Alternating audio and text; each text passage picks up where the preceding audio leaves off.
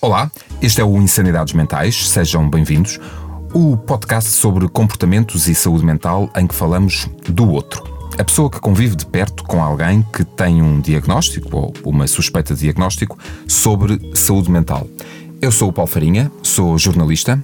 Eu sou a Maria Cunhalor, sou psicóloga. Num destes episódios falamos sobre trabalhar com alguém com burnout. Hoje o tema é trabalhar com um chefe narcisista. Maria, já tiveste algum chefe narcisista?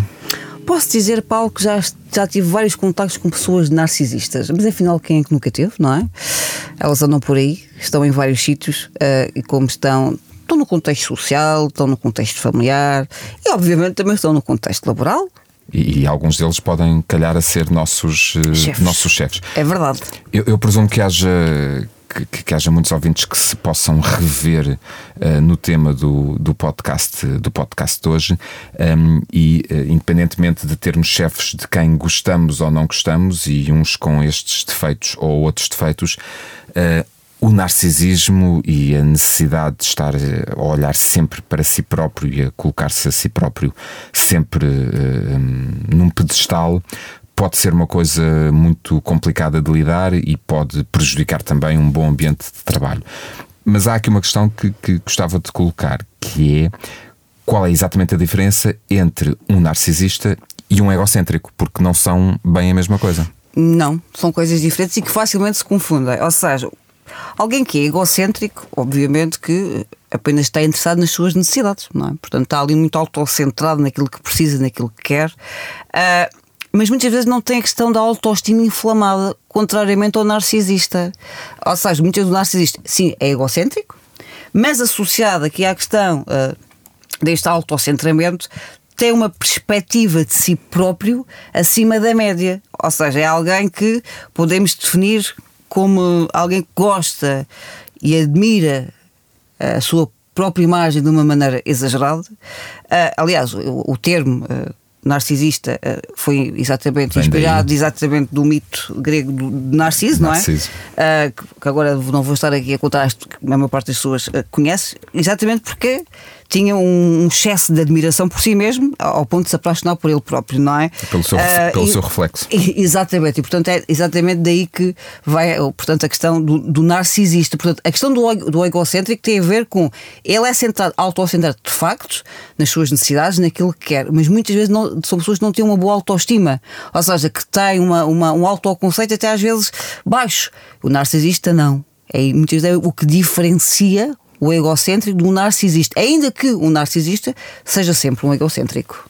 Portanto, mas o narcisista tem, tem a noção de que, ou tem a ideia de que é o maior, é sem dúvida a pessoa mais apta para aquelas funções, ou, eventualmente, pergunto eu, eh, na verdade está eh, é, é uma injustiça estar naquelas funções, devia estar numa posição ainda mais alta porque ele é o maior ele é que se calhar devia ser o diretor do departamento e não apenas o chefe, uh, ou ele é que devia ser o CEO. Sim, portanto, porque tem muitas vezes tem traços de grandiosidade, portanto, estão acima de tudo e todos, uh, portanto, em que uh, não há ninguém igual a eles, portanto, pessoas que têm aqui uma. uma a tal autoimagem que já, já te referi há pouco e que. Um, acima de tudo, a questão de olhar para os outros e muitas vezes utilizam os outros a, eh, a favor daquilo que eles querem, independentemente das consequências que têm para os outros. Ou seja, muitas vezes tem ausência de empatia, ou seja, não está disponível para reconhecer ou identificar-se com os sentimentos e as necessidades dos outros. O narcisista não é um trabalhador de equipa? Não sabe trabalhar em equipa? Sabe se lhe interessar. Ah, se tirar proveito se disso. Tirar proveito, exatamente, dessa, dessa questão, até porque. Uh, então, falam... então é também um manipulador. Claro, um sedutor.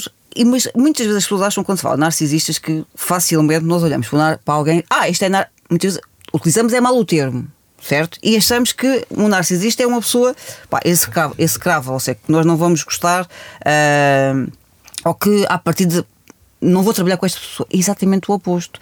São é muito difícil não gostar do narcisista, porque eles são apaixonantes, uh, são, são sedutores, bem falantes. são bem falantes, uh, são atraentes, com carisma, que se mostram extrovertidos, com auto, portanto, em que são autoconfiantes, gostam exatamente, são muito persuasivos, uh, portanto, gostam exatamente e mostram-se muito de início, muito disponíveis para ajudar, para estar, portanto, de acordo com as expectativas dos outros. Ao fim e ao cabo, há ali uma dança, há ali uma valsa de envolvência que é muito fácil entrar e adaptar-se ao narcisista. Portanto, ele não convoca logo nos outros aquilo que mais tarde depois pode vir a tornar um pesadelo. Mas inicialmente são é um pessoas. Sonho.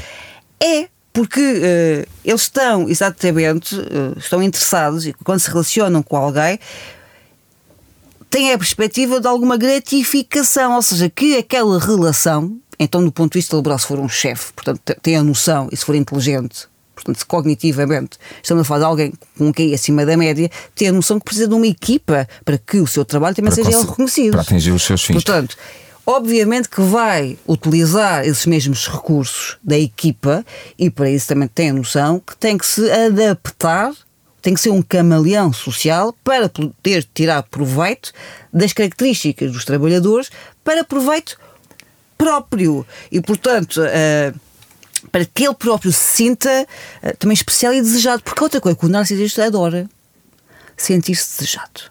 Sentir que se olha para ele. desejado ou bajulado? Ou ambos?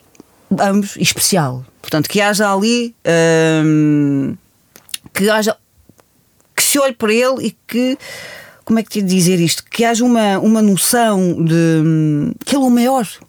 Ele, mas ele sente esta necessidade de sentir, de sentir, portanto, uh, não, é, não é só acarinhado, é como disseste, é bajulado. Uh, Olha, e, e agora que, que, já pusemos boa parte dos nossos ouvintes a, a acenar e com vontade de, de, de, partilhar este podcast com, com, com os seus colegas ou com os colegas do trabalho onde estavam anteriormente uh, para, para lhes dizer: vem porque é que eu deixei de trabalhar com esse fulano ou com essa fulana.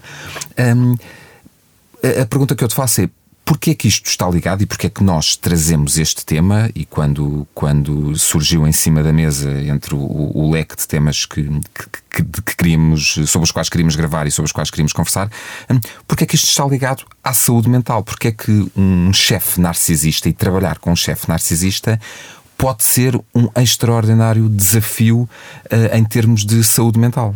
Porque muitas vezes a falar de uma perturbação de personalidade, não é? Porque chama-se a perturbação de personalidade narcísica e que, e que uh, passando o tal paraíso emocional inicial. Uh, leva depois muitas vezes a grandes conflitos laborais, a grandes conflitos com, com os colegas, em que não há uma preocupação como te dizia há pouco, a questão da empatia, de perceber a necessidade dos outros, porque vivem em função deles próprios e não têm a capacidade de se adaptar ao, ao contexto. Como dizia uma autora, a Margarida Vietes, que escreveu um livro, Perigo, Duas Caras, Ninguém Está a Salvo. Uh, que é um livro que vale a pena ler, e principalmente quem tem um chefe narcisista. Uh, eu conheço portanto, o livro e conheço conheces, a autora. Uh, portanto, que é, é, especialista em relações, conflitos e mediação há quase 20 anos e que ela alerta exatamente, por um lado, para a questão de ser fácil gostar e me ser muito fácil, uh, não é? E que muitas vezes estão presentes em vários momentos e até do ponto de vista pessoal, quem está com, com alguém que,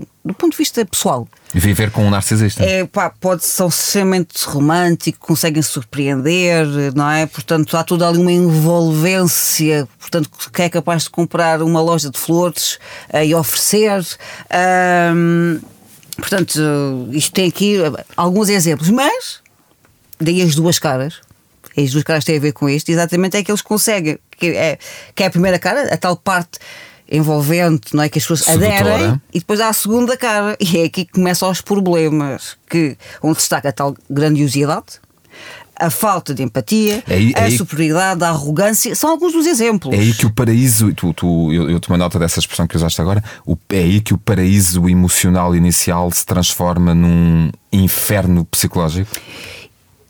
Mas a questão do paraíso emocional pode ser um sinal de alerta, Paulo. Ou seja, isso logo aí pode ser uma red flag?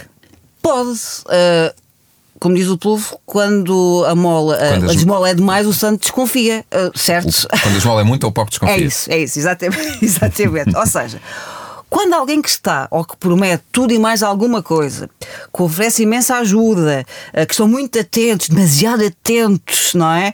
Uh, isto pode, deve ser ou pode ser entendido como um sinal. Não estou a dizer que automaticamente sejamos todos desconfiados, mas pode ser aqui um sinal de alguém que não te conhece ou alguém que não está muito envolvido.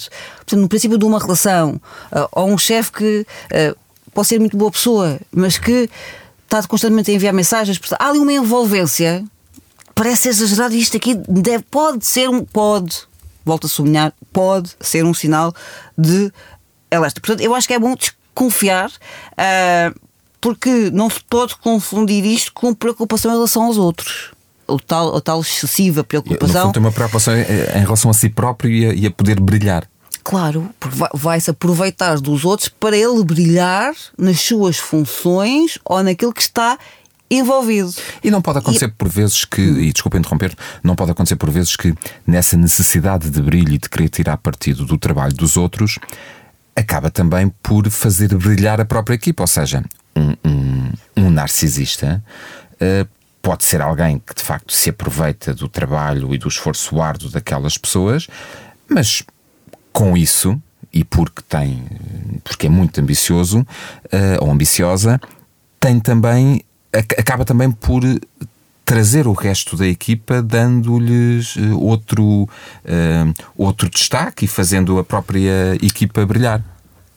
Estamos a falar de coisas diferentes por isso é que um pode ser um narcisismo saudável, uh, que é diferente da perturbação de personalidade narcísica, ou seja, vamos lá ver, também é bom termos às vezes uns salpicos de narcisismo, não é? ter uma boa autoestima, claro, não é? Claro. Ou seja, uh, é, no, é normal, e volto a dizer, é saudável, dizer, é que um, um excelente resultado, tive uma nota fabulosa, hoje acho que estive muito bem. Uh, isto é muito positivo e são reforços para a nossa autoestima e para a autoestima de quem está à nossa volta. À nossa volta. Portanto, o, atenção com o autoelogio não é falta de humildade uh, e é muito importante para todos, para os outros e para nós. É se for em excesso.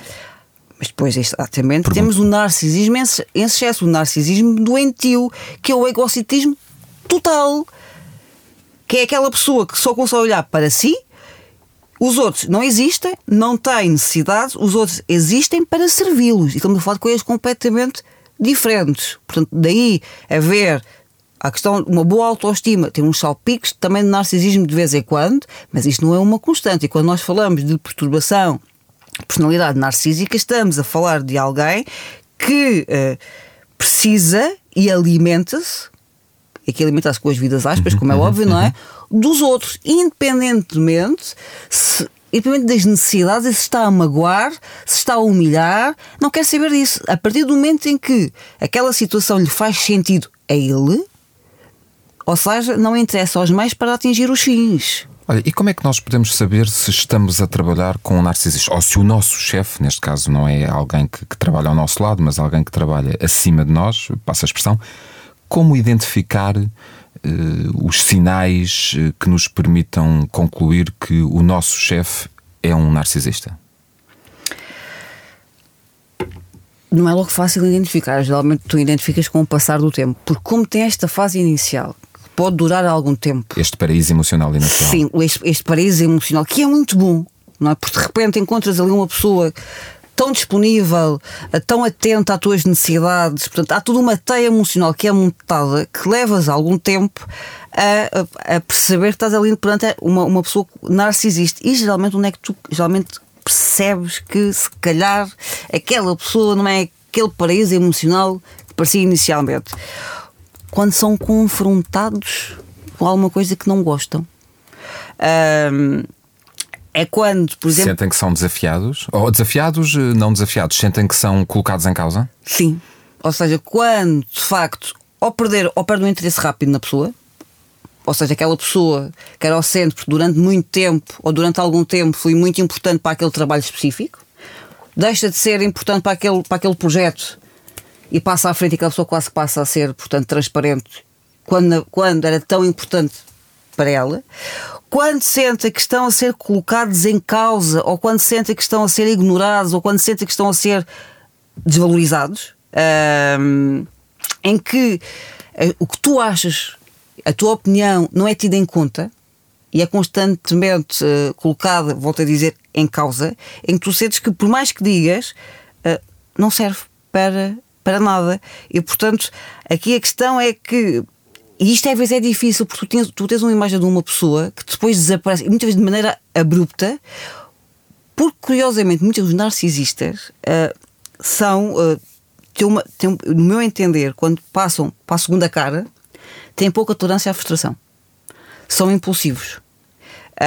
Um, e não lidam bem com a, com a crítica. Outra coisa que tem um sinal de alerta. Cada vez críticas, não é, não é crítica destrutiva, não é? Ou seja, estás a fazer uma crítica em relação okay. a uma situação pá, que tu até consegues fundamentar tecnicamente, consegues fundamentar tem, cientificamente. Tem, pouca permeabilidade à, à, à crítica e à. ainda que seja uma crítica construtiva. Sim. Portanto, a crítica, porque vê isso como uma afronta, como se estivesse a colocar em causa, em que uh, estabelecer um diálogo é praticamente impossível, uma vez que, lá está, uh, ele não está interessado em saber o que é que o outro pensa ou sente. Só que isso sempre aconteceu, só conseguia camuflar porque tinha ali um objetivo. Uh, e quando essa, essa parte inicial, esse enamoramento inicial é ultrapassado, não é? Uh, em que, sendo criticado, colocado em causa, podem efetivamente passar a assumir comportamentos mais agressivos quando contrariados. Olha, depois de nós, e ao fim de uns tempos, não é uma coisa que se consiga concluir uh, em, em, pouco tempo, como disseste, depois de uh, sentirmos que, que aquela pessoa uh, tem uns laivos de narcisismo que, que enfim, que já ultrapassam o limite do razoável. Um, e que sentimos que verdadeiramente está uh, que, que, pode prejudicar até a própria dinâmica da, da equipa, já sabemos, já identificamos, já conversamos entre colegas e sabemos que aquilo é um problema. E agora? O que fazer? Agora que sabemos que o nosso chefe uh, é um narcisista do pior, o que é que vamos fazer com isto? O que é que fazemos com esta informação? Bem, em primeiro lugar, quando melhor se conhece as características deste tipo de personalidade, mais fácil será fazer ajustamentos de uh, expectativas e comportamentos. Que é muito importante, porque uma coisa, uma coisa é um colega, outra coisa é um chefe. Ou seja, que hierarquicamente uh, tem ali uma importância e que, enquanto tu com um colega, se for um narcisista, podes ir falar com o teu chefe ou com alguém eh, a nível superior, Pá, se aquela pessoa de facto é o teu chefe, hierarquicamente é seu superior, muitas vezes torna-se difícil com quem tu vais falar. Eventualmente podes dar caixa na autoridade não é, das condições de trabalho. Na ACT. Exatamente.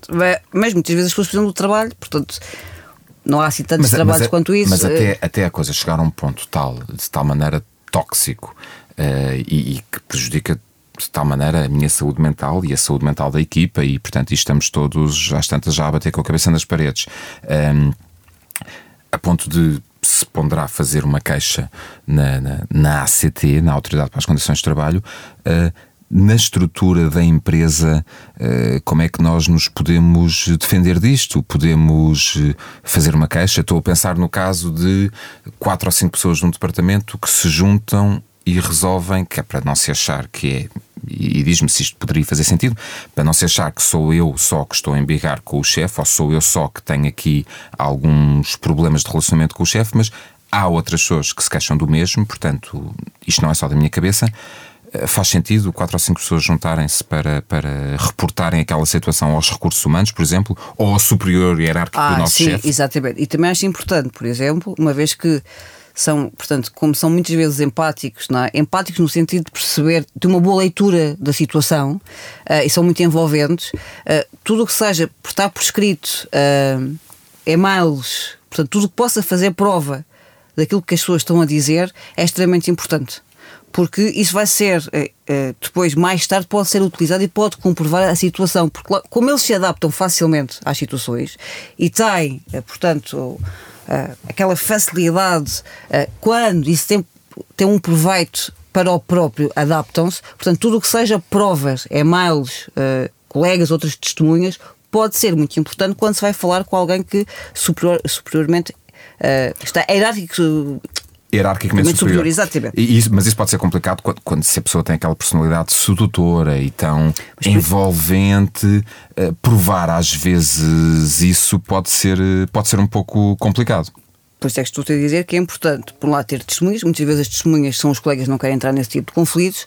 Portanto, nada como um e-mail, portanto, ter alguma prova, uh, portanto, física, e a prova escrita é prova rainha, nomeadamente uhum, em tribunal. Uh, portanto, que é muito mais fácil de comprovar, porque senão torna-se muito difícil. Aliás, o assédio no trabalho é exatamente difícil de provar, porque muitas vezes não há provas palpáveis e quem poderia dar uh, essa, esse testemunho não dá porque também tem medo das represálias, porque as pessoas têm medo das represálias. E, mas quando se constata de facto o chefe é narcisista, a pessoa constata que não se pode ir embora, não se pode despedir, que não está ali, não está ali a haver uma solução, mas tem que continuar. Uh, eu acho que, por exemplo, nada como aprender a forma como o outro vê o mundo e o que é mais valorizado para o outro para prever as suas reações. Ok. Isso significa uh, e poder agir de forma a alcançar os resultados desejados. E portanto, ou seja, então trata-se de nós próprios tentarmos uh, ter uh, um jogo de cintura para lidar com o narcisista? Exemplo quando se deseja alguma coisa, não é? Se mais cedo, alguma questão que a pessoa quer, uh, se conseguir fazer parecer a um narcisista que a ideia foi sua ou vai beneficiar sua dele, entenda-se, muito provavelmente vai encontrar muito menos resistência. Portanto, ter aqui uma adaptação, portanto, está a ter uma ideia. Acha Deixa... que aquela ideia é boa. Se for uhum. dizer que aquela ideia é boa para a empresa, por exemplo, pode haver por parte do narcisista recusar a ideia porque isto pode ser interpretado pelo narcisista como se o tivesse a colocar em causa. Então é deixar o narcisista brilhar? Um bocadinho nesse sentido, não é? Portanto, como dizia, portanto, de deixar ali no ar que a ideia foi dele ou que vai beneficiar. Pode, pode, podes não levar a questão para o benefício, mas podes, aliás, para, que a ideia foi dele, mas para, que aquilo vai, vai beneficiar, que vai ser uma coisa importante, uh, que ele vai brilhar, exatamente. Um, portanto, estabelecer um diálogo, ah, como eu disse, praticamente é impossível. Portanto, tens que entrar aqui num jogo. Uh, perceber o que é que ele valoriza mais, ao fim e ao cabo é, o que é que esta pessoa valoriza mais. E estabelecer por essa via, pela valorização, uhum. as formas habituais de expressão emocional que ele valoriza para atingir o objetivo. Mas isso implica também da parte de quem detecta um, uns sinais, eh, de, de, de, uns comportamentos eh, narcisistas no, no, no, no chefe, uh, ou no superior hierárquico, implica também um jogo de cintura e um, e um jogo emocional que nem toda a gente, não, que nem toda a gente é capaz de, de, de desempenhar. Há muitas pessoas que vão sucumbir Há muitas que vão embora, uh, há outras que entram em burnout, uh, exaustão, por exemplo, uh, não que é? Pedem, que pedem transferência, que, que encontram outras soluções para lidar com, com aquele chefe, portanto. Sim. Então, então, Ou seja, a partir do momento em que a pessoa identifica que é um narcisista. Muito, usando uma expressão muito portuguesa, quer dizer, no fim, quem se lixa é um mexilhão. Verdade. Eu acho que para tu lidares com situações uh, difíceis, eu acho que é muito bom teres, uma, teres muita noção da realidade para poderes saber lidar com essa realidade. E é isso que nós estamos aqui a falar. É quando a pessoa tem uma determinada realidade, não, fugir, não consegue fugir a essa realidade, portanto, vale mais ter noção de como pode, de facto, trabalhar naquele contexto, certo? E perceber que o narcisista gosta de ser elogiado e acha fundamental e gosta de sentir que é fundamental e imprescindível. Isto é um facto em relação a este tipo de funcionamento de personalidade. Uhum. E que é muito difícil o narcisista lidar com a indiferença e com a rejeição. Por exemplo. Ora, ou seja, lida mal, ou seja, é uma das piores coisas que pode acontecer um narcisista é exatamente ele sentir que lhe são que as pessoas que estão a rejeitá-lo ou que é indiferente.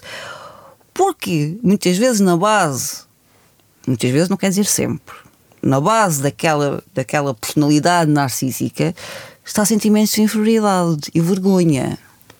Okay. E portanto. E alguém inseguro. Inseguro. que mascara exatamente com esta questão de grandiosidade, estou acima de todos, eu é que sei, não é? Independentemente daquilo que estou a fazer aos outros, e portanto, estando perante uma situação de alguém que está assim, que funciona assim, e às vezes as pessoas têm uma reação de, opa, de indiferença, ou confrontá-lo, ou rejeitar, isto vai ter o um efeito exatamente potenciador não é? no trabalho de o chefe, portanto, depois se tornar uma pessoa execrável.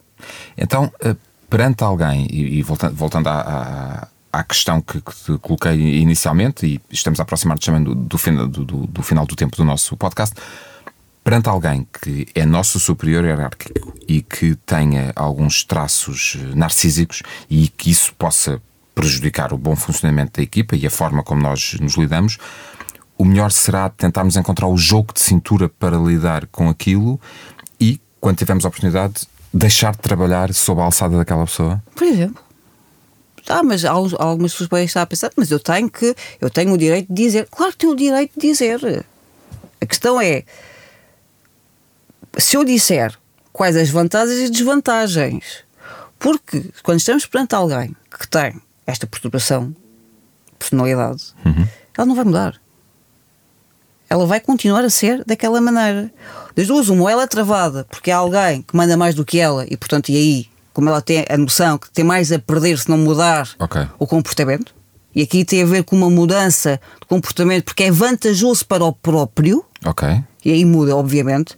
Não muda em termos de personalidade, muda o comportamento, o que é visível em relação aos outros. Certo? Uhum, uhum. Portanto, ou há esta situação, e há ali, há ali uma escapatória em que a pessoa de facto fala com alguém, há ali por parte da empresa uh, de alguém que manda mais e essa, essa mudança existe. E, e, aí poderá fazer sentido reportarmos a alguém que está acima do nosso chefe? Claro. Muito bem. Certo? Ou joga, como acabamos de falar, jogar no sentido de perceber quem é aquela pessoa e onde é que pode efetivamente jogar as regras do, do jogo de acordo com as regras estabelecidas até porque o narcisista geralmente estabelece bem as regras. Depois do paraíso emocional, percebe-se, aliás, tantas que ah, há ali certas coisas que não vale a pena ir contra, porque ele é assim. Uhum. Ou então, Paulo, tem outra, tem outra, outra opção, que é ir embora e dar caixa na ACT. Um, Estamos a aproximar-nos do fim do nosso do tempo do nosso podcast. Uh, o ideal é não lidar com, o ideal é não não não lhe calhar na rifa um chefe uh, narcisista. Mas se lidar e souber lidar com ele também é preciso dizer isto. Souber lidar e, e, e se isso não lhe criar à pessoa que trabalha com um chefe narcisista conflito interno, portanto souber jogar as regras do jogo. E levar para levar a água ao seu moinho. Porque consegue levar, souber jogar, exatamente, valorizando, enaltecendo, portanto, fazendo a outra pessoa perceber que aquela, que aquela ideia o vai beneficiar, que o vai evidenciar, que vai trazer sucesso, consegue. Agora, tem que ter capacidade de adaptação, nomeadamente a inteligência emocional, para lidar nem com que, toda a envolvência. Nem que para isso seja preciso recorrer à própria pessoa que identifica esses comportamentos num chefe uh, que é um narcisista, recorrer à ajuda e falar com um psicólogo para claro. preciso de ajuda para lidar com o meu chefe narcisista. Há pessoas que fazem isso. Há pessoas que vão à consulta exatamente porque estão uh, muito.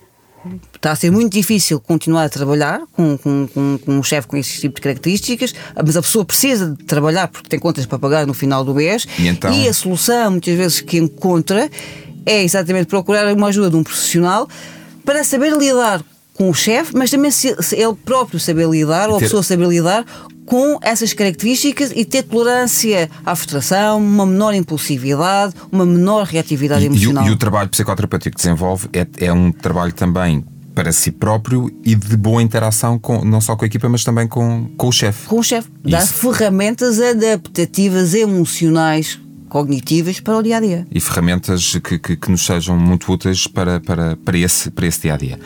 Chegamos ao fim do nosso uh, podcast de hoje. Hoje falámos sobre um, ehm, lidar com, ou trabalhar com um chefe uh, narcisista. Esperemos que tenham gostado. Um, ehm, se se revirem e acharem que faz sentido, partilhem. Partilhem com os colegas que, que partilham esse, esse chefe uh, com vocês.